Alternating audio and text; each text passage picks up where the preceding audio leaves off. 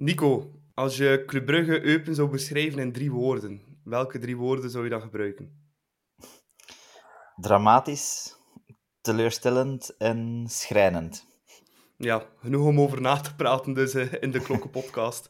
Nog steeds uh, de voetbalpodcast voor en door Club Brugge supporters. Nu iets vinden, dat gebeurt ook iets. Eén keer trappen, schitterend open. Sek helemaal vrij en Mignolet. Oh, Simon Mignolet. En Sommel. En de Van Aken, ja, de goal. De gelijkmaker van Club Brugge uitstekend uit de voetbal. Farina, Juremans, Christian, tegen de paal en binnen. Voilà, nieuwe aflevering. Uh, Nico van Halen is er vandaag uh, opnieuw bij voor de eerste keer dit seizoen. Nico, je bent uh, terug uit zomerverlof. Ja, het was, het was uh, toch op vakantie, maar ik dacht dat het leuker ging zijn om terug te zijn en naar de voetbal op mijn gemakje te kunnen kijken. Het is e-, eigenlijk helemaal anders uitgedraaid, moet ik zeggen. Ja, het is een beetje tegenvallen. Hè. Wel, wat ja. wel meevalt dit seizoen bij ons bij de Klokkenpodcast, is dat we vier nieuwe stemmen hebben. Um, ja, die gaat ze doorheen de volgende afleveringen wellicht allemaal wel leren kennen. Dat is enerzijds Thibaut van Leliendaal, Hanne Moreels, een heel jonge dame, die ons team komt vervoegen. En dan ook uh, twee iets ervarene rotten met William Mertens en Hans Mayel. En Hans, die zit er nu vandaag ook bij. Hans, super bedankt dat je ons team wil komen versterken. Ik hoop dat je het zelf ook met een beetje ziet zitten. Helemaal. Ja, en met iets meer inzet dan de spelers gisteren, toch? Hè, mag ik hopen. Dit uh, kan ik wel opbrengen, inderdaad. Ik vond het inderdaad, zoals uh, Nico ook aangaf, echt schrijnend en onder de ondergrens. Maar goed, um, ander en beter vrijdag kunnen we ons herpakken, dus uh, daar leven we nu al naartoe. Het is dat. Hans, ehm, je was vorig jaar bij ons te gast in de podcast. Misschien voor de luisteraars die jou of die aflevering niet hebben gehoord, kun je jezelf misschien kort eventjes voorstellen?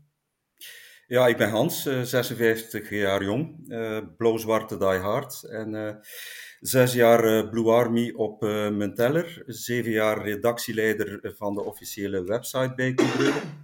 En vandaar door Club Brugge benaderd om op de payroll van Club Brugge te staan. Dus ik heb onder het prille um, regime van de tandem Vincent Mannaert en Bart Verhagen heb ik zes maanden in 2011, zes maanden in de communicatieafdeling gewerkt.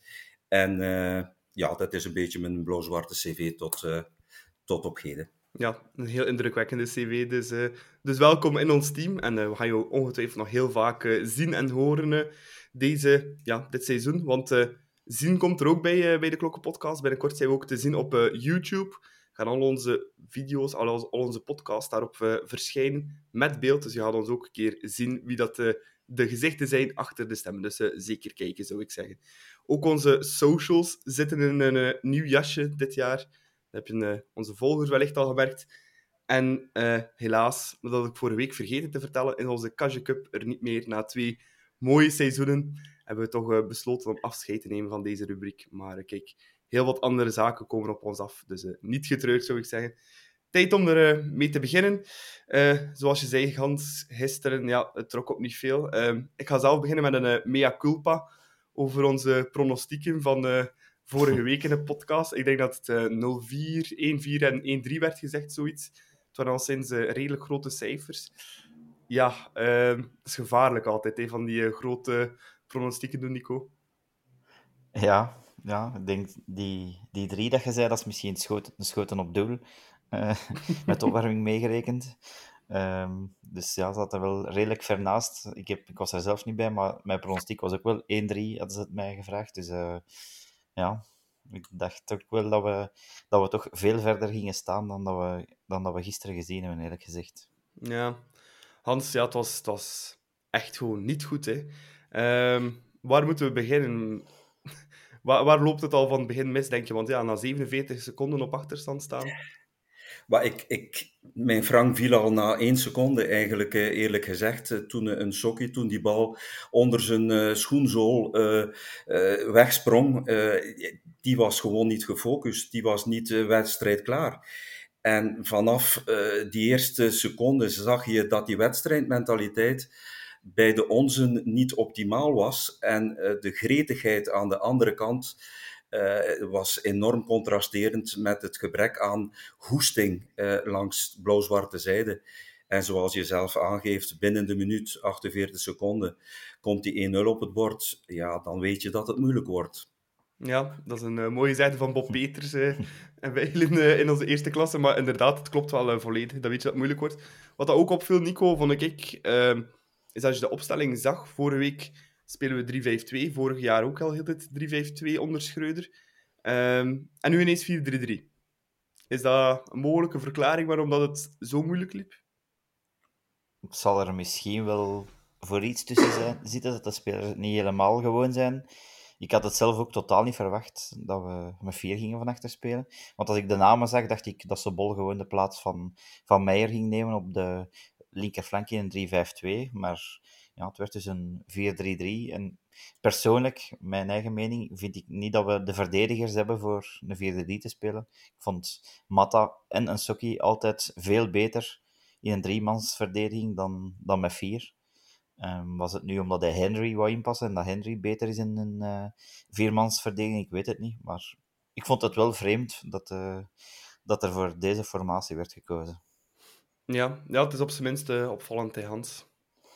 Wel, ik, toen ik de opstelling zag, dacht ik, ja, Karel, inderdaad, vier van de elf basispionnen had hij veranderd. En dat waren, mijn zinziens, de vier zwakste, zeker van de eerste helft van uh, vorige week tegen Genk.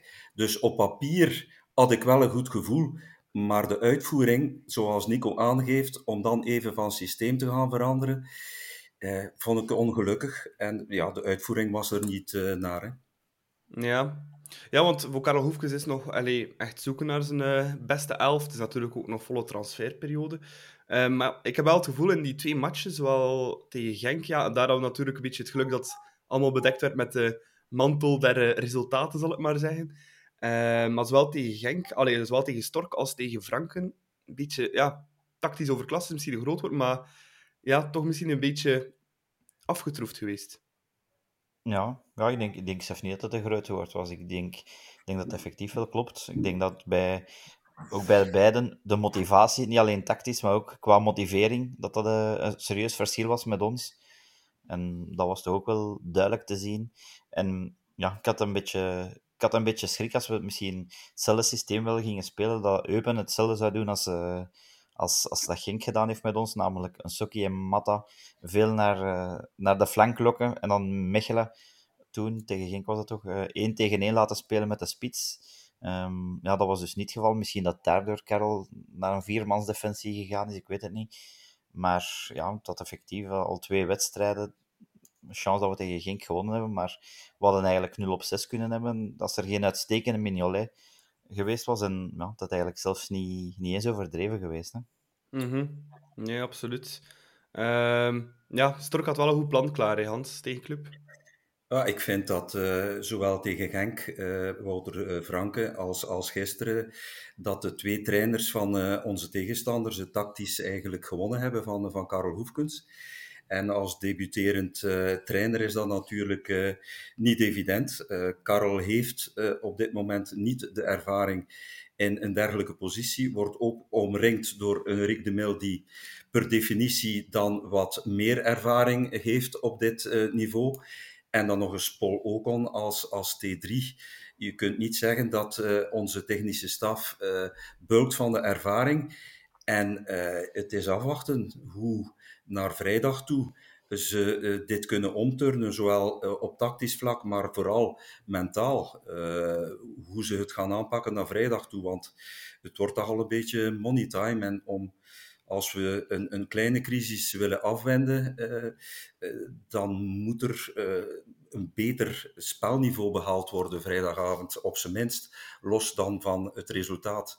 Maar we hebben in feite in die vier helften, hebben nog maar één helft goed voetbal gezien, ja. en dat was die tweede helft tegen Henk.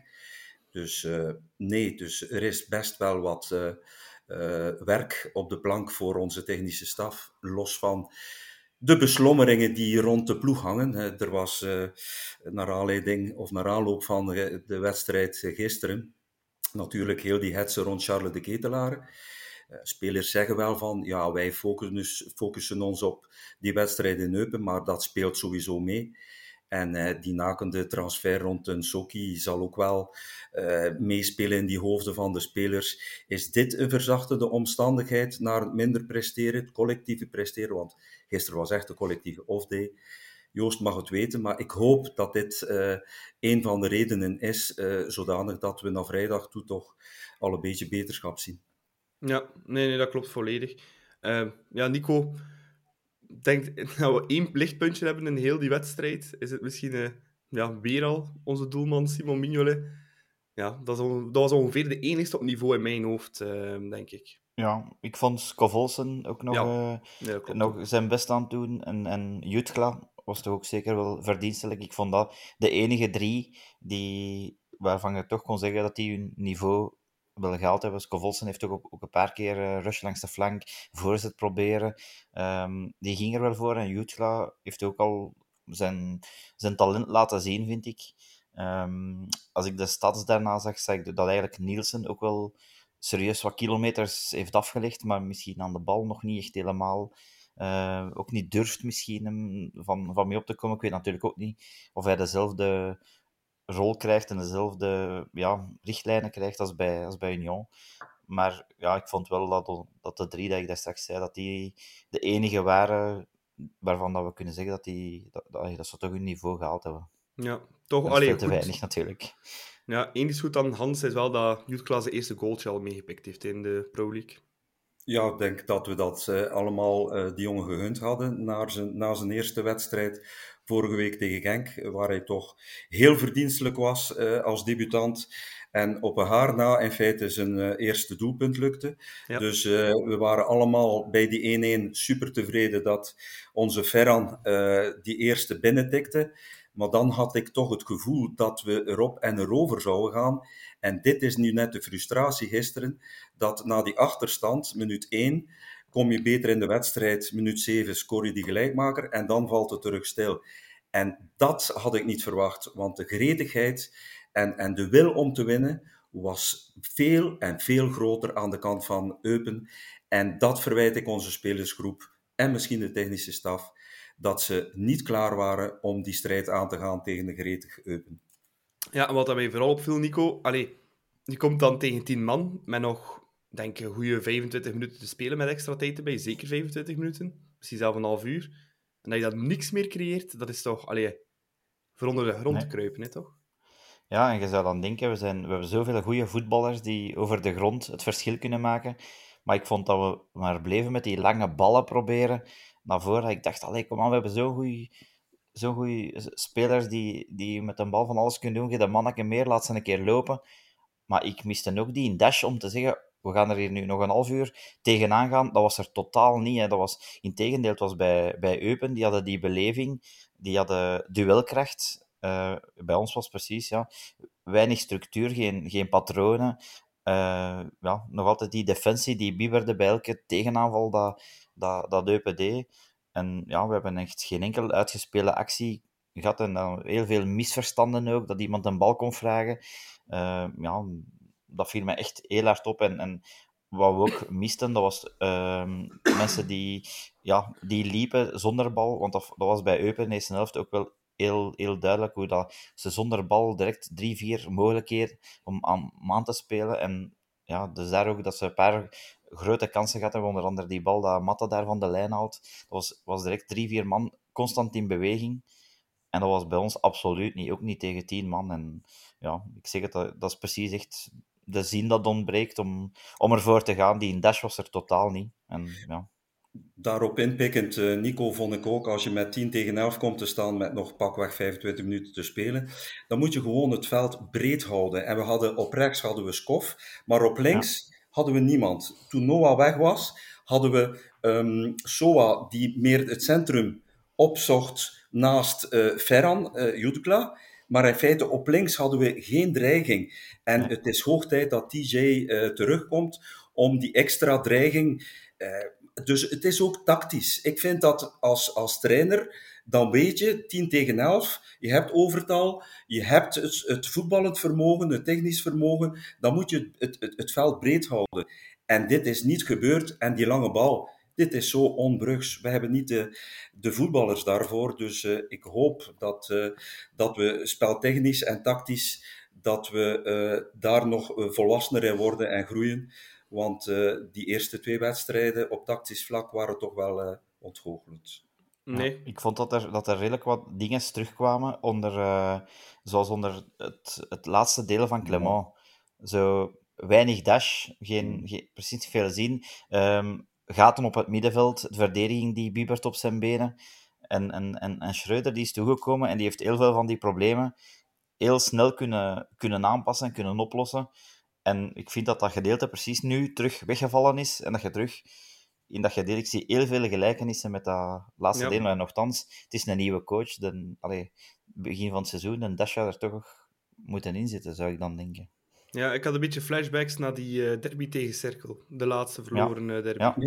Ja. Um, was een beetje hetzelfde, hetzelfde verhaal ook. Heel moeilijk. En een tegenstander die veel gretiger was dan ons. Die ook toen was het, uh, een tien, tiental kilometer meer had gelopen dan ons. Dat was nu wel niet ja. het probleem met, uh, met Nielsen. Maar uh, allee, ja, dat gevoel had ik ook terug. En dat was ook zo'n match dat we niks creëerden en doen.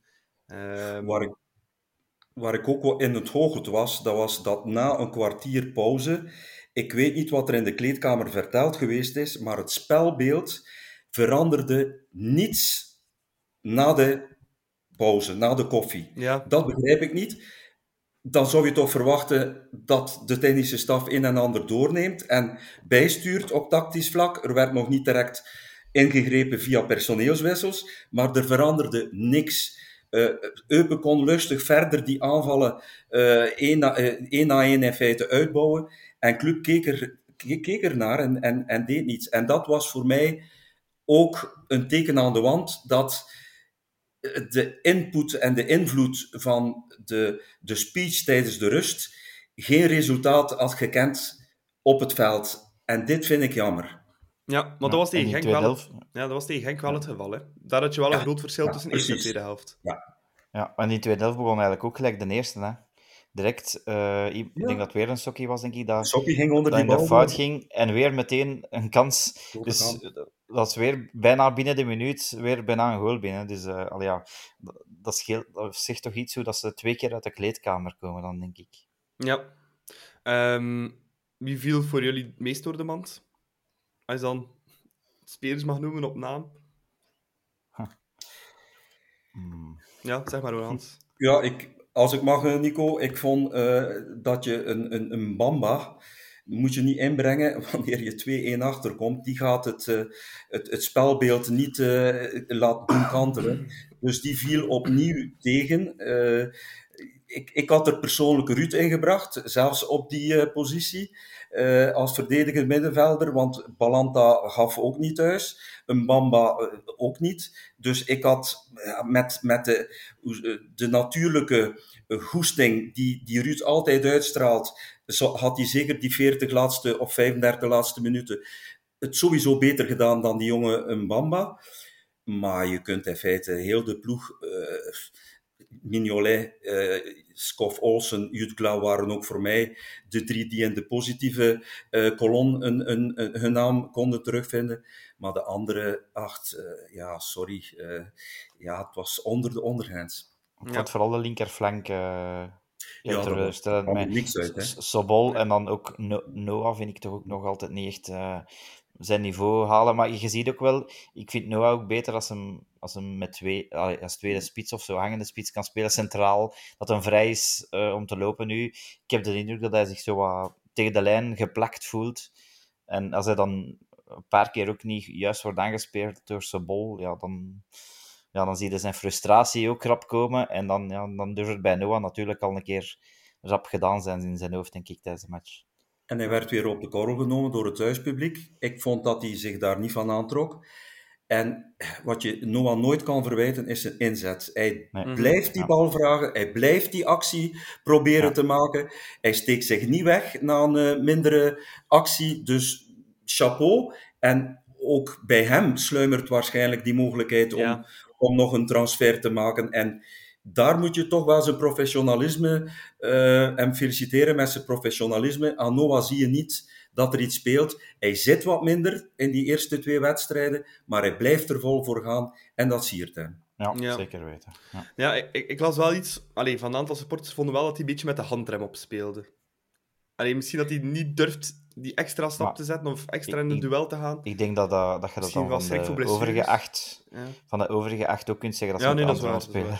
Dat is waar. Dat is Het was niet alleen hij, dat is misschien omdat hij nu dicht bij een transfer misschien zou staan, maar ik vond dat de rest niet, niet meer deed dan, uh, of minder. Allee, het was evenwaardig. Ja, dat klopt. Um, na de match dan ja, was er ook natuurlijk uh, heel gefrustreerde Clinton Matta, heel gefrustreerde Nielsen. Uh, dat is wel het minste dat je kan verwachten, hè, Hans, na zo'n blamage. Ik vind dat uh, een terechte reactie van winnaars. Dus mochten ze in een hoekje van de kleedkamer zitten huilen, is dat ook niet goed. Dus het is goed dat ze die, die, die woede of die frustratie kanaliseren, ventileren. En, en, en ik hoop dat en dat was ook de reactie van Karel Hoefkens na de wedstrijd, dat hij tevreden was met de manier waarop ze na de wedstrijd hadden gereageerd. Ja, dat moet zich nu uh, vertalen in een, uh, in een betere match uh, vrijdagavond. Hè. Dus, maar Absoluut. de manier waarop er gereageerd werd, vind ik gewoon zoals een, een, een sportman zou moeten reageren, onthoogeld. Want je mag niet vergeten, Eupen stond in het rijtje van drie gedoodverfde degradatiekandidaten altijd in die drie. Hè. Dus mhm. samen met Serijn eh, waren dat Eupen, Serijn, dat waren twee die stevast terugkwamen. Als je dan eigenlijk totaal verdiend verliest, want uh, Eupen, de ploeg die het meeste wou winnen, heeft ook verdiend uh, gewonnen. En het gaat nog ruimer in cijfers kunnen uitgedrukt worden. Ja, ja nee. En ook uh, Hans... Ja. En uh, Nico Hans van Aken die had ook wel een heel opvallende quote hè, op het einde van de... Allee, of na de wedstrijd. Ja, dat, dat, dat, viel mij toch hard op. Hij zei, ik hoop dat er rap duidelijkheid en lijn in ons spel komt, want we doen maar lukraak wat dingen. Dat vond ik toch wel... Allee, er is een beetje uh, onrechtstreeks toch wel wat kritiek op, allee, kritiek ja, op, op zo komt dat bij mij toch, dat er op dit moment toch over. Uh, allee, eh, ik weet niet, bedoel hij, ik bedoel, denk dat hij daarmee ook wel zijn medemaats uh, ook zal, zal bedoelen, maar het lijkt mij toch in de eerste, deze plaats een beetje een teken naar, naar de staf toe van mannen. Allee, zijn een keer duidelijk in, in waar willen we naartoe, welk systeem gaan we spelen. We, maar je ziet het ook op veld, er zijn totaal geen patronen te zien. Of, natuurlijk, het is begin van het seizoen, dat weet ik. Er zijn niet altijd al veel automatismen. De kern is nog niet compleet en gaat nog veranderen. Dat zijn misschien wat kleine excuses. Maar ja, ik snap wel wat, wat Hans wil zeggen op veld. Het is precies ook zo, dat ze lukraak maar wat dingen doen. Dat was, mhm. Op het einde vond ik met Clement ook weer hetzelfde. Vond ik dat ook vaak, dat, dat rekenen was op een flits van, van Charlen of van Noah. En voor de rest was het... Uh, allee. En dat komt nu een beetje terug. En zeker als je dan met lange ballen begint te spelen, uh, met de voetballers dat wij hebben, dan... Ja, dat komt helemaal niet, niet over alsof dat er uh, een, een, een gameplan is, in feite, vind ik had uh, Karel ook niet aangegeven dat in de voorbereiding de nadruk initieel op conditie zou gelegd worden en pas in een tweede fase meer tactische uh, richtlijnen en, en, en spelsystemen zouden worden ingeoefend. Maar dat geldt dan in feite ook voor die andere clubs. Hè. En ik, ik vind mm -hmm. dat zowel Eupen als Genk de pijnpunten van club heel, heel sterk hebben uh, uitgelicht en, en, en een goede analyse hebben gemaakt van waar club vandaag kan geraakt worden. Dus ik vond dat de voorbereiding van die beide trainers van de tegenstander beter, dat die beter hun huiswerk hadden gemaakt dan, dan Karel de voorbije twee wedstrijden. Maar goed, uh, Karel moet het nog leren en ik hoop dat, uh, dat we Karel als T1 niet te veel leergeld moeten geven, want wij zijn Club Brugge, wij zijn een topploeg. We willen weer meedoen voor die vierde titel, we willen verder raken in Europa kun je dat met een trainer die, die het nog moet leren? Dus dit is toch wel een bedenking die het me maakt. Het zal erop moeten zijn de, de komende weken. Ja. Hans, je was uh, aanwezig uh, am Keerweg. Uh, hoe was de sfeer daar eigenlijk op de eerste away van het seizoen?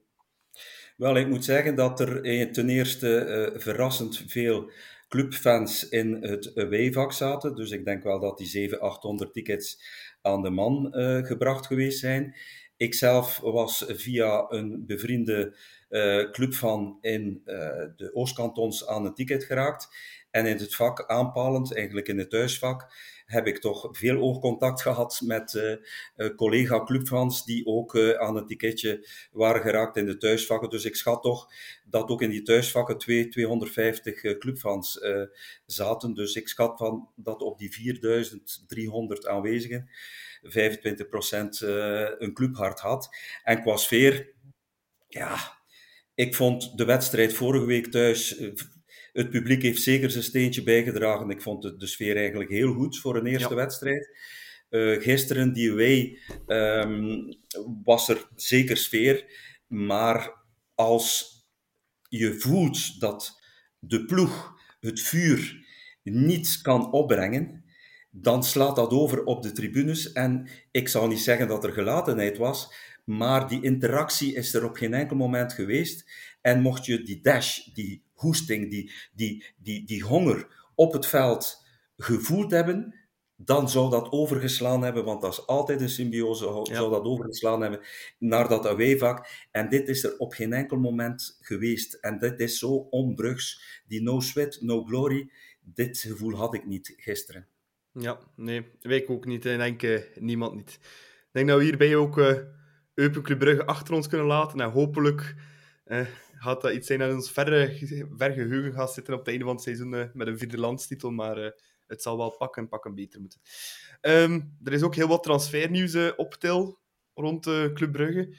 Vandaag heet van den Held, Nico, Stanley Insocki. Staat op punt om te vertrekken voor 12 miljoen euro's naar Hoffenheim. Wat moeten we daarvan denken? Ja, ik was eigenlijk verrast, want het kwam een beetje vanuit het niks. Ik had het uh, totaal niet zien aankomen. Um, ja, ik, vraag me dan af, speelde dat gisteren ook al? Uh, want ik vond Stanley gisteren toch zeker bij de minsten. Dus uh, ja, het is 12 miljoen, dat is bijna het dubbele van wat we gekocht hebben. Um, ja, ik heb, uh, we hebben al een discussie van gehad in onze WhatsApp-groep. Ik vind ik vind Sokki zeker een goede verdediger. Er zijn er heel veel die mij gaan tegenspreken, ook die mij gaan gelijk geven. De, de meningen zijn heel verdeeld, uh, dus dat is misschien al veelzeggend. Maar ik vind dat we vorig jaar een heel sterke Sokki gezien hebben in het tweede gedeelte van het seizoen. Um, ik heb een beetje het gevoel, het is alles of niks bij hem. Maar hij heeft, heeft heel, veel, allee, heel veel talent. Zo, puur verdedigend. Uh, zijn, hij, is een goede kopper, hij is sterk in duel, hij heeft veel snelheid, hij heeft een goede pas. Maar hij heeft één groot probleem, dat is die focus. En dat was vorig seizoen in het begin duidelijk te merken. En dan is dat ineens omgeslagen. En ik vond dat hij toen ons zeker uh, serieus meegeholpen heeft aan een, aan een titel dat we een heel sterk een sokkie gezien hebben. En ben daarom ook een beetje verrast dat hij nu die twee wedstrijden van dit seizoen precies terug de sokkies van begin van vorig seizoen. Uh, maar ja, ik onthoud toch wat, tot wat hij in staat is. En ja, daarom zou ik hem eigenlijk liever niet zien vertrekken. Ja, Hans, jij zei, me, oh, zei ons daarnet in de WhatsApp-groep dat je een beetje een uh, tweestrijd ziet tussen uh, de iets wat jongere en de iets wat oudere clubsupporters. Hè? Misschien moet je het uitleggen. Ja, ik, ik, ja ik, ik vind die 12 miljoen voor de beste versie van uh, een Soki is, is dat de peulschel, maar voor de versie zoals wij hem veel te vaak zien, is dat eigenlijk een, een goed bedrag. Dus uh, ik heb de indruk dat de jongere generatie aansluit bij de stelling van Nico. Uh, hij is wendbaar, hij is sterk, hij is sterk, hij is technisch sterk. Maar de oudere generatie, die zijn heel wat meer koele minnaars van de persoon en de voetballer een sokkie, omdat die toch nog altijd die kortsluiting veel te vaak in een wedstrijd uh, heeft. Hij verliest zijn focus. Hij is een beetje een tikkende tijdbom. Je, je weet niet wat zijn next move zal zijn. Hij wisselt geniale acties af met uh, de domste uh, passes. Um, ik, ik verwijs dan ook, en gisteren op de terugweg in de auto, we hadden 300 kilometer om nog de wedstrijd uh, te gaan herkouwen, hadden we het ook over die kopstoot uh, in, in die vriendschappelijke ja. match na uh, pakweg een kwartier. welke speler in een vriendenmatch kan u na 17 minuten, dan mag er nog een racistische opmerking van, vanuit Thibaut Baten geventileerd zijn. Nu zo kan het ontploffen in dat hoofd dat hij een kopstoot uitdeelt, zo ostentatief. Ik begrijp het niet. Dus die jongen, volgens mij, heeft die talent. Dat is zonder twijfel, maar om die top te halen, die misschien intrinsiek wel zo mogelijk zijn met zijn talent, ik denk dat het hoofd dat op die kop staat, hem niet zal toelaten een grote carrière te maken. Ja, ik, ik, volg, ja, ik volg je daar wel een beetje in, Hans. Um, want, allee, ja, ik denk, moest een Sokkie alles, want ik denk, intrinsiek is misschien puur naar kwaliteit onze beste verdediger. Daar denk ik, uh, daar denk ik wel over. Maar inderdaad, als het kopje perfect zat en de concentratie was er wel elke match, zoals je dat steeds bij een uh, pakweg een Kosunu had, of bij, uh, dat je dat bij Brendan Mechelen ook heel vaak hebt, ja, dan, ja, dan had hij niet bij Club Brugge gezeten ook, denk ik. Dan denk ik dat hij al een heel pak hoger op had gezeten ook.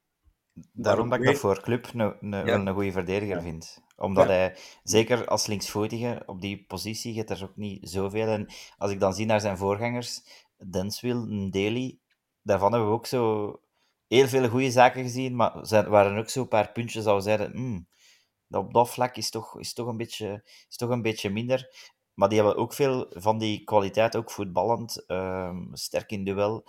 Maar er scheelde altijd een beetje iets om, om die absolute top te halen. Maar ik denk voor een, een club als, als, als, als, wij, vind ik dat toch wel een, een, een, een goed profiel om, om, om daarbij te hebben. En hij, is ook, hij is ook nog jong. En inderdaad, ja, de kop uh, wil niet altijd mee. heeft soms al eens kortsluiting. Maar ja, ik zou zeggen, vervang, vervang hem toch maar een keer, denk ik. Zijn linker centrale verdediger. Ja, ik ben benieuwd. Ja, nee, want dan leg je meteen de vinger op de wond. Hoe gaan we hem vervangen, uh, Stanley Sokje? Zoals je zegt, het profiel Hans is wel uh, zeer moeilijk om te vinden. Hè? Het is inderdaad een moeilijk profiel. Nu, uh, Otasowi, die, die vorig jaar in feite omwille van mentale problemen volledig aan de kant geschoven geweest is, heeft hem toch niet zonder succes vervangen tijdens die drie wedstrijden dat hij geschorst was. We hebben dan ook nog Sila op die uh, positie. Uh, Odoi kan misschien ook depaneren daar. En uh, ik, ik, ik, ik meen dat we toch wel een, een potje transfergeld aan het opbouwen zijn. Daar gaan we het straks over hebben.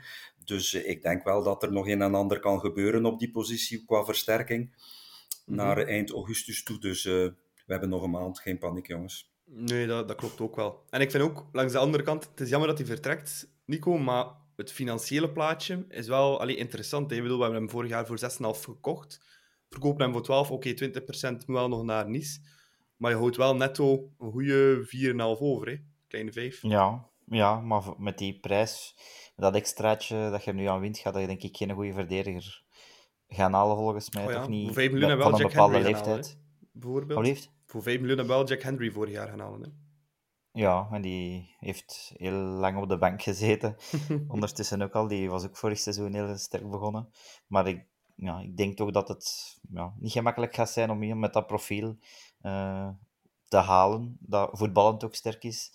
Um, en die al die facetten wel gaat hebben. Ik denk dat, er, dat je misschien iemand kunt gaan halen die wel die focus heeft. Maar die dan misschien ja, iets minder sterk is in uitvoetballen of, of het een of het ander. Uh, ik denk dat het uh, heel moeilijk is om voor club om, om daar iemand te halen die bijna alles heeft. Ik vond dat Kosunu daar wel redelijk dichtbij kwam qua kwaliteiten. Maar uh, ja, om zo iemand te halen, dat, dat haalde ook niet elk jaar natuurlijk. Um, ja, ik, ik, ja, ik vind het nog altijd jammer dat hem zou vertrekken, maar ik, uh, ik heb al gezien dat er een serieuze tweestrijd is in die, ja, in die mening op, uh, op alle mogelijke kanalen. Hm. Dus ja, dat, dat, is natuurlijk ook al veelzeggend. Ik denk dat, er, dat die niet zo goed is als dat wij misschien denken, maar zeker ook niet zo slecht als dat degenen zijn die hem afbreken eigenlijk. Mm -hmm. een transfer die wel nu, ja, is ook iets nog niet helemaal rond natuurlijk, uh, maar een transfer die nu wel in kannen en kruiken lijkt, is die van uh, onze, onze chouchou, Charles de Ketelaren. 33 miljoen plus bonussen, plus nog waarschijnlijk een doorverkooppercentage. Uh, Hans, ben je blij dat heel de soap eindelijk voorbij is, voor zowel de Ketelaren als voor club? Ik denk het wel, want die soap heeft ons een beetje gegijzeld. Uh, nu kunnen we verder kijken uh, met het geld dat binnenkomt kunnen we ons ook versterken op die posities. Uh, want ik denk dat voor iedereen duidelijk is dat die centrale as, zowel in de verdediging, maar ook op die, op die zes, dat daar nog extra versterking moet komen. En ik gun het Charles van harte. Dus ik hoop dat ehm, in de voetsporen kan treden van een Kevin De Bruyne, Thibaut Courtois. En dat die wat uh, Courtois en, en, De Bruyne voor KRC Genk en hun uh, jeugdopleiding betekend hebben. Dat Charles ook kan uitgroeien tot een uitgangbord uh, in Italië en bij uitbreiding in, in gans Europa voor de werking van Club Brugge. Dus ehm, ik gun hem alle succes. dus, maar goed, ehm, het heeft lang genoeg geduurd en laat ons nu maar naar de toekomst kijken en uh, dit geld op een uh, verstandige manier spenderen om Club Brugge nog op een hoger niveau te tellen. Ja, ik was toevallig ook op een lokaal festivalletje hier in het Brugse afgelopen weekend en ik kwam daar toevallig mijn neef tegen die nog in klas gezeten heeft met Charles de Ketelaar in het middelbaar en ook heel wat jeugdvrienden van hem waren erbij. We hebben er uitgebreid over gehad, maar die zeiden ook allemaal dat hij heel blij is dat hij eigenlijk gewoon gepasseerd is en dat hij eindelijk gewoon terug kan focussen waar dat hij en het liefst op focust. En dat is gewoon voetballen. Hè. Uh, ik denk zeker voor zo'n jonge Nico, 21 jaar, ja, je moet gewoon met voetbal bezig zijn. En ik denk, al die randzaken daarbij, dat maakt het gewoon niet makkelijk, ook mentaal. Hè. Ja, ja, en ik denk dat je ook had aangegeven dat er veel van die randzaken natuurlijk weer serieus zijn overdreven in de pers. Uh, mm -hmm. Dat speelt natuurlijk ook allemaal mee. Dus ik denk dat het effectief niet makkelijk is als jonge gast om daarmee om te gaan. Um, dus ja, ik, ik, snap wel dat, het, uh, dat dat in zijn kopje speelt. Anderzijds had ik wel zoiets van, ja, komen trainen, kunnen misschien wel doen, maar ja, dan zie je daarna dat voorbeeld van Tissot Dali bijvoorbeeld, die dan zijn transfer in rook ziet opgaan en dan denkt hij, ja, ja, zie, dat kan, kan natuurlijk bij Sherlin ook gebeuren. En ja, ik ben ook gewoon blij dat het nu stilaan afgerond gaat zijn, dat we dat dat achter de rug is en dat we uh, budget hebben voor uh, het nodige te doen. Ja. Hans, denk je dat de, eh, de ketelaren zo dan een grote carrière gaan maken dat we over uh, eh, 15 jaar gaan spreken van de CDK-academie in Brugge? Ik uh, hoop het in alle eerlijkheid, omdat dat voor Club Brugge sowieso een gouden zaak zou zijn. Maar als Charles vandaag in België al uh, problemen heeft met de pers, uh, dan denk ik in Italië, Italië? is dat factor. ja. Dus die paparazzi, als hij een stap uit zijn huis gaat zetten, en zeker met een prijskaartje van die orde van grootte, hij zal ook op dat vlak wat sterker moeten worden mentaal. Um, en, uh, en het mooiste voorbeeld daarvan is, is, is, Kevin De Bruyne. Die, die, die blijft met de voetjes op de grond, kan hem niet teren wat er over hem geschreven wordt. Dat is echt uh, een, een voorbeeld voor, uh, voor Charles. En ja, ik, ik hoop het van harte. Ja. Ik denk ook als hij mentaal toch niet uh, zo sterk zou zijn in, in Milan, dat uh, Ibra zich ook wel eens zal laten gelden. En uh, dan zal hem, zal hem wel een beetje naar voren moeten komen, denk ik. Ja. Ik denk langs de kant dat hij ook heel veel kan leren van Ibra. Van, met Ibrahimovic nog in zijn laatste carrière jaar samen te spelen. Ja. Als er één spits is ja. voor wie hij goals moet leren maken, is het wel Ibrahimovic, denk ik. Dus ja. ja. En ook naar persoonlijkheid toe kan hij misschien ook wel wat, wat coachen. Hè, want, uh... Ja, niet te veel worden gelijk jij ook niet, maar uh, ja, een beetje meer uh, dynamiek, zo, hè? een beetje ja. lef, dat mag misschien nog. Mm -hmm. Nu, club, als we alles bij elkaar tellen, de Ketelaren voor 33 miljoen weg, op NL voor een goede 10 miljoen weg. als een Sokkie ook nog rondkomt, voor 12 miljoen, dan zitten we ongeveer aan een potje van een 55 miljoen euro dat we al aan inkomende transfers, uh, uitgaande transfers hebben uh, verdiend. Hans, uh, verwacht je dat er nog stevig uitgehaald gaat worden op de transfermarkt de komende weken? Ja, ik verwacht dat er inderdaad wel nog een versterking komt, zeker in twee van de drie um, departementen. Ik verwacht zeker nog een verdedigende middenvelder, want nog Balanta, nog een Bamba uh, die hebben op dit moment bewezen dat ze die rol aankunnen. Ik denk dat we allemaal de rol van Odoi uh, onderschatten. Uh, dus hij heeft toch enorm veel dichtgelopen tussen die middenveld en, en, en de aanval. Ik denk ook dat we het wegvallen van, van Mats Rits een beetje onderschatten, want wat die allemaal... Schreuder heeft hem enorm, enorm opgehemeld en, en, en de lof uitgesproken over ehm, het professionalisme, maar ook over het voetballend vermogen en lopend vermogen van, van Mats. Dus ik verwacht zeker in die centrale as een vervanger voor een Sokkie, een, een betere, betrouwbare zes. En vooraan denk ik dat, dat er ook wel nog iets zal bijkomen. Dus ik verwacht er nog drie. Ja, Nico, uh, van die 55 miljoen, hoeveel moeten we eruit uitspenderen aan die drie?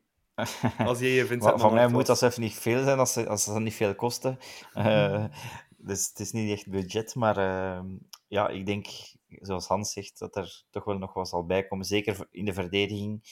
En zeker in de spits toch ook, als je ziet hoeveel namen dat de geruchtenmolen uh, doen rondgaan. Uh, gaat Maxi Gomez, dan Heulund, wat nog allemaal, zijn er al heel veel namen gepasseerd. Dus ik denk dat er sowieso wel nog spits zal bijkomen. Ik moet ook zeggen dat ik nog niet helemaal onder de indruk ben, ook al heeft hij nog niet veel gespeeld, van Larin. Um, Hij moet er misschien nog een beetje in komen, maar ik heb de indruk dat hij niet helemaal fit lijkt, maar het kan misschien aan mij liggen. Uh, maar ik denk dat er zeker vooraan en van achter nog iets zal bijkomen. En ja, misschien ook wel op de zes, zoals Hans zegt. Maar ja, ik heb al de naam van Sander Bergen hebben we allemaal al veel gelezen. Um, maar ja, ik denk dat dat ook nogal een prijskaartje aan vasthangt. Ik weet niet of dat club het effectief gaat, zou willen betalen. Ja. Maar ja, het is, het is, toch wel een mooie naam als je die zou in je ploeg hebben misschien. Ja, ja en uh, geruchtje dat ook de ronde deed vandaag op het laatste nieuws was uh, die van Mignolet naar uh, Napels, de Napoli-hand. Dat is toch een transfer die we liever niet zien gebeuren, hè? Zeer zeker niet, want als er nu één ons in de play-offs die titel heeft bezorgd, als je dan één naam moet noemen, is dat zeker uh, Big Sai. Uh, maar als je ziet dat uh, Dries Mertens door Napels niet meer kan uh, betaald worden, dan lijkt mij de kans heel klein dat Mignolet richting Napels trekt en daar ja, aan de minimumloon gaat spelen. Dus ik denk hij staat op een uh, longlist, dus uh, ik maak me voorlopig niet erg zorgen rond de, de, de, positie van, van Simon. En ik denk ook dat hij na Sunderland en Liverpool, hij heeft dat buitenlands avontuur beleefd, hij heeft ervan geproefd, hij weet wat dat het is, hij is nu dichter bij zijn familie, zijn kinderen, en ik denk dat hij bij ons blijft. Ja. ja, ik hoop het in elk geval. Ja, ik ook. Ja. Het zou me ook zeer verbazen moest hij vertrekken. Hè. Want zoals je zegt, uh, Mertens had een contract van 2,4 miljoen aangeboden gekregen.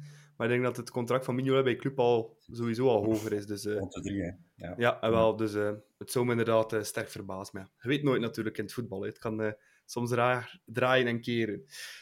volgende week vrijdag, Club Brugge tegen Zulte Waregem. Hans, ja, het is al, ze zei het al daarnet, het is een beetje do or die al een beetje, hè, voor Hoefkes. Allee, Hoefkes en voor heel de ploeg in feite. Hè.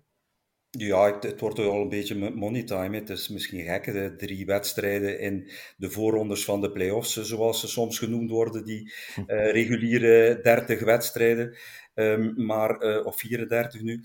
Ik, um, ik wou dat het al morgen was. Ik vind het wel positief dat we vrijdag al aan de bok kunnen en niet moeten wachten tot zaterdag, zondag. Aan het uh, publiek zal het niet liggen en ik heb de indruk dat de, in de spelersgroep um, die kaakslag die mokerslag gisteren ook eh, goed binnengekomen is. En nu moet die, die, die kampioen uh, opstaan. Dus we kunnen natuurlijk nog niet direct verwachten dat ze de pannen van het dak gaan spelen. Maar het minste wat ik verwacht vrijdagavond is dat ze er vol voor gaan en die grinta tonen die gisteren bij Eupen aanwezig was. En daar staat Club Brugge voor. En als we die wedstrijdmentaliteit niet hebben, dan kun je verliezen van elke ploeg. Dus ik hoop dat uh, de technische staf, Karel op kop, die, um, die spelersgroep mentaal kan voorbereiden, los van alle uh, transferperikelen die eventueel rond die ploeg kunnen hangen. En dat we vol die 90 minuten voor die drie punten gaan. Mm ja, Nico, we gaan natuurlijk ook altijd uit van het, uh, van het beste, maar stel nu dat het toch weer niet goed zou zijn, denk je dat het publiek zich makkelijk zou kunnen gaan keren tegen, tegen de ploeg? Ik herinner mij vorig jaar de thuismatchen tegen, tegen Cercle, tegen Eupen, tegen Oagel. Alle ploegen die we op papier ook gemakkelijk gingen verslaan thuis. Eh, elke keer gelijk spelletje. En ehm, ja, ik denk dat de ploeg zich toen ook nog niet echt gekeerd... Uh, de supporters zich nog niet echt gekeerd hebben tegen de ploeg. Dus dat verwacht ik ook niet. Maar ik denk dat het alweer veel zal duidelijk worden in de eerste vijf minuten. Want dat was tegen Genk al direct geval. Dat we zagen van, oei, wat is dat hier? Mignolet dan hier al vijf keer recht. Um, tegen Eupen dan ook, want na, na 50 seconden stonden we al achter. Dus ik denk dat die eerste minuten heel belangrijk gaan zijn om een keer deftig uit die kleedkamer te komen. En ook aan de supporters, supporters te laten zien van vandaag, we gaan er onze kop een keer voor leggen. Want de vorige match, uh, dat was uh, een van de minste van de laatste jaren, vind ik persoonlijk, dat ik gezien heb. Dus uh, ik hoop dat ze een keer willen laten zien. Want sorry, dat was een, een accident de parcours. Vandaag gaan we dat hier een keer rechtzetten. Dat, dat is waar, wat we allemaal willen zien en wat ze ons toch een beetje schuldig zijn. Zeker voor degenen die de lange verplaatsing naar Eupen gemaakt hebben. Uh, kan dan, hebben ze toch iets goed te maken, denk ik. Ja, Hans, zoals Nico zegt, die eerste minuten gaan cruciaal zijn. Hè? Klopt helemaal, want uh, die interactie, zeker thuis tussen die twaalfde man en, en die spelers, als, uh, als we effectief voelen dat zij ervoor gaan, dan gaan wij in die tribunes gaan ook ten volle steunen. En uh, dan kan het alleen maar positief zijn. Maar ik verwacht toch geen makkelijke wedstrijd. Ik heb flarden van de wedstrijd gisteren van onze tegenstander Zulte Waregem op Antwerp gisteren gezien. En die ploeg zit wel goed in elkaar tot aan de 16. Dus uh, ze legden toch wel fraaie combinaties op de, op de mat. Het wordt zeker geen over, Maar goed, uh, we hebben iets recht te zetten, uh, de spelers. Dus um, ik heb er het vertrouwen in. En mocht het verkeerd aflopen, dan denk ik niet zoals Nico aangeeft dat er al um, fluitconcerten vanuit die tribunes. Want de ploeg heeft toch wel wat krediet opgebouwd na drie titels op rij. Maar uh, het mag, en we weten allemaal, september uh, starten de grote wedstrijden. Maar we mogen toch niet te veel afrij oplopen voordat de, de, de, grote wedstrijden er zitten aan te komen. Dus we duimen. Ja. ja, Nico, ja, de vraag is dan ook een beetje: gaat hij terug 4-3-3 spelen, Hoefkes? Of zou hij terug naar 3-5-2 gaan? Het is natuurlijk precies de vraag van een miljoen, maar ik zou sowieso teruggaan naar de 3-5-2. En zeker, ik weet niet hoe dat zit met TJ, maar als die terugkomt, dan zou ik zelf geen seconde twijfelen om terug datzelfde systeem te spelen met TJ links en met Skof op rechts. Want dat heeft vorig jaar toch heel veel ploegen pijn gedaan. En als je daar dan je middenveld ook goed kunt dichthouden, want dat vond ik vorig jaar een hele goede zit van Schreuder, met uh, onze twee flank spelers. En met dan uh, mee op dat middenveld, want we waren toch heel aanvallend op de flanken. Van dat midden goed dicht houden, met Odoi daar nog een keer naast te zetten.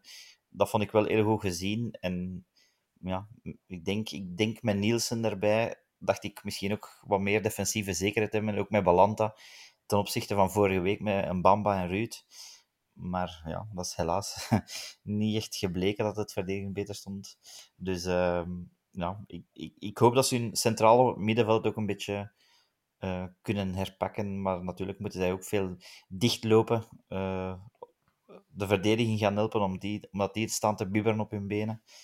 Dus ja, het is een beetje een puzzel dat weer in elkaar gaat moeten vallen. Vorig jaar heeft het ook een tijd geduurd.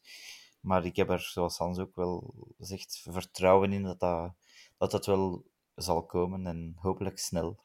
Ja, iets dat we ook eh, de laatste jaren vaak zagen bij uh, thuiswedstrijden zijn uh, jonge Club Brugge supportertjes met uh, kartonnen bordjes met Noah, mag ik je truitje? Ruud, mag ik je truitje?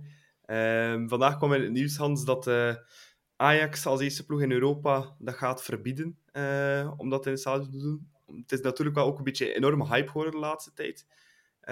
is dat iets dat je vindt dat club ook op die kar moet gaan springen? Want in ons stadion is het ook wel zeer prominent aanwezig. Ja, inderdaad. Ik stoor me soms ook wel eens aan die uh, bordjes, die kartonnen bordjes. Nu, langs de andere kant, Club Brugge staat gekend als een volksclub. Ik vind dat er al zoveel uh, beperkende maatregelen genomen worden. Het zitten- en zwijgen-syndroom uh, zit er zo hard ingebakken. Ajax die heeft nu dit geïmplementeerd, die heeft dit nu verboden in het stadion. Ajax heeft meer een elitaire uh, uitstraling, club, meer volksclub. Het, uh, ja, het is afwachten of dat club effectief zo ver gaat om die bordjes te verbieden. Maar ik zou er niet rouwig om zijn mochten ze het effectief verbieden. Langs de andere kant, uh, ja, wat mag je de dag van vandaag nog doen? Dus ja, ik, ik, ja, ik, ja, het is op twee, ik, ja, het is, ik, het is op twee gedachten dat ik nu even aan het schenken ben. Ja. Ja. Nico, je hebt zelf twee kleine mannen waarvan er één recent zijn debuut heeft gemaakt in het Jan Breidel Stadion. Ja. Zou je ze een bordje laten maken of niet? Nee, nee, nee, zeker niet. Ik, ik, snap wel dat kinderen dat, dat willen doen. En, en ja, dat is, ja, die, willen, die, die zien idolen voor hen. Uh, zelfs voor ons zijn dat eigenlijk zelf idolen.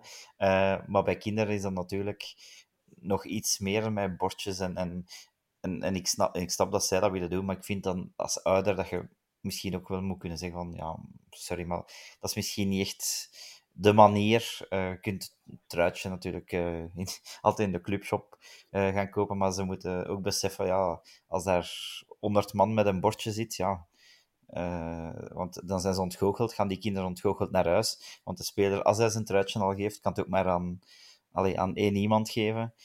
Dus ja, dat zorgt dan misschien nog voor meer ontgoocheling bij die kinderen.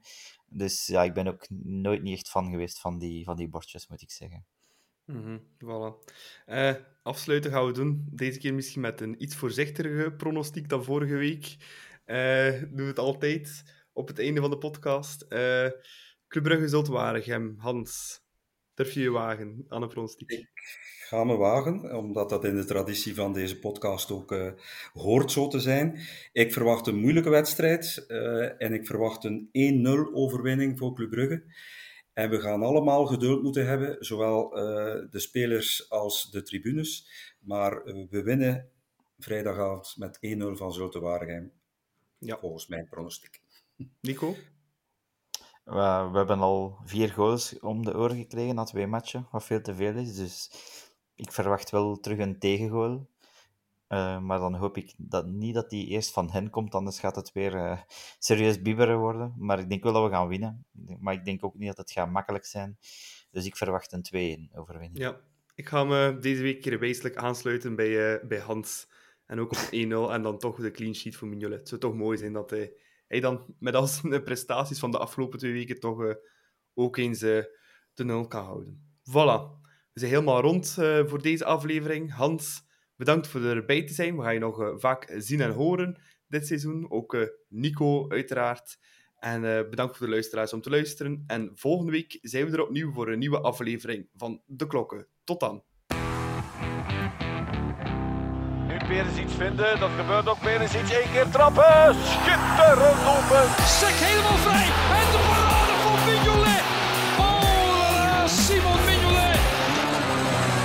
Sobel. En de Van Aken. Ja, de goal.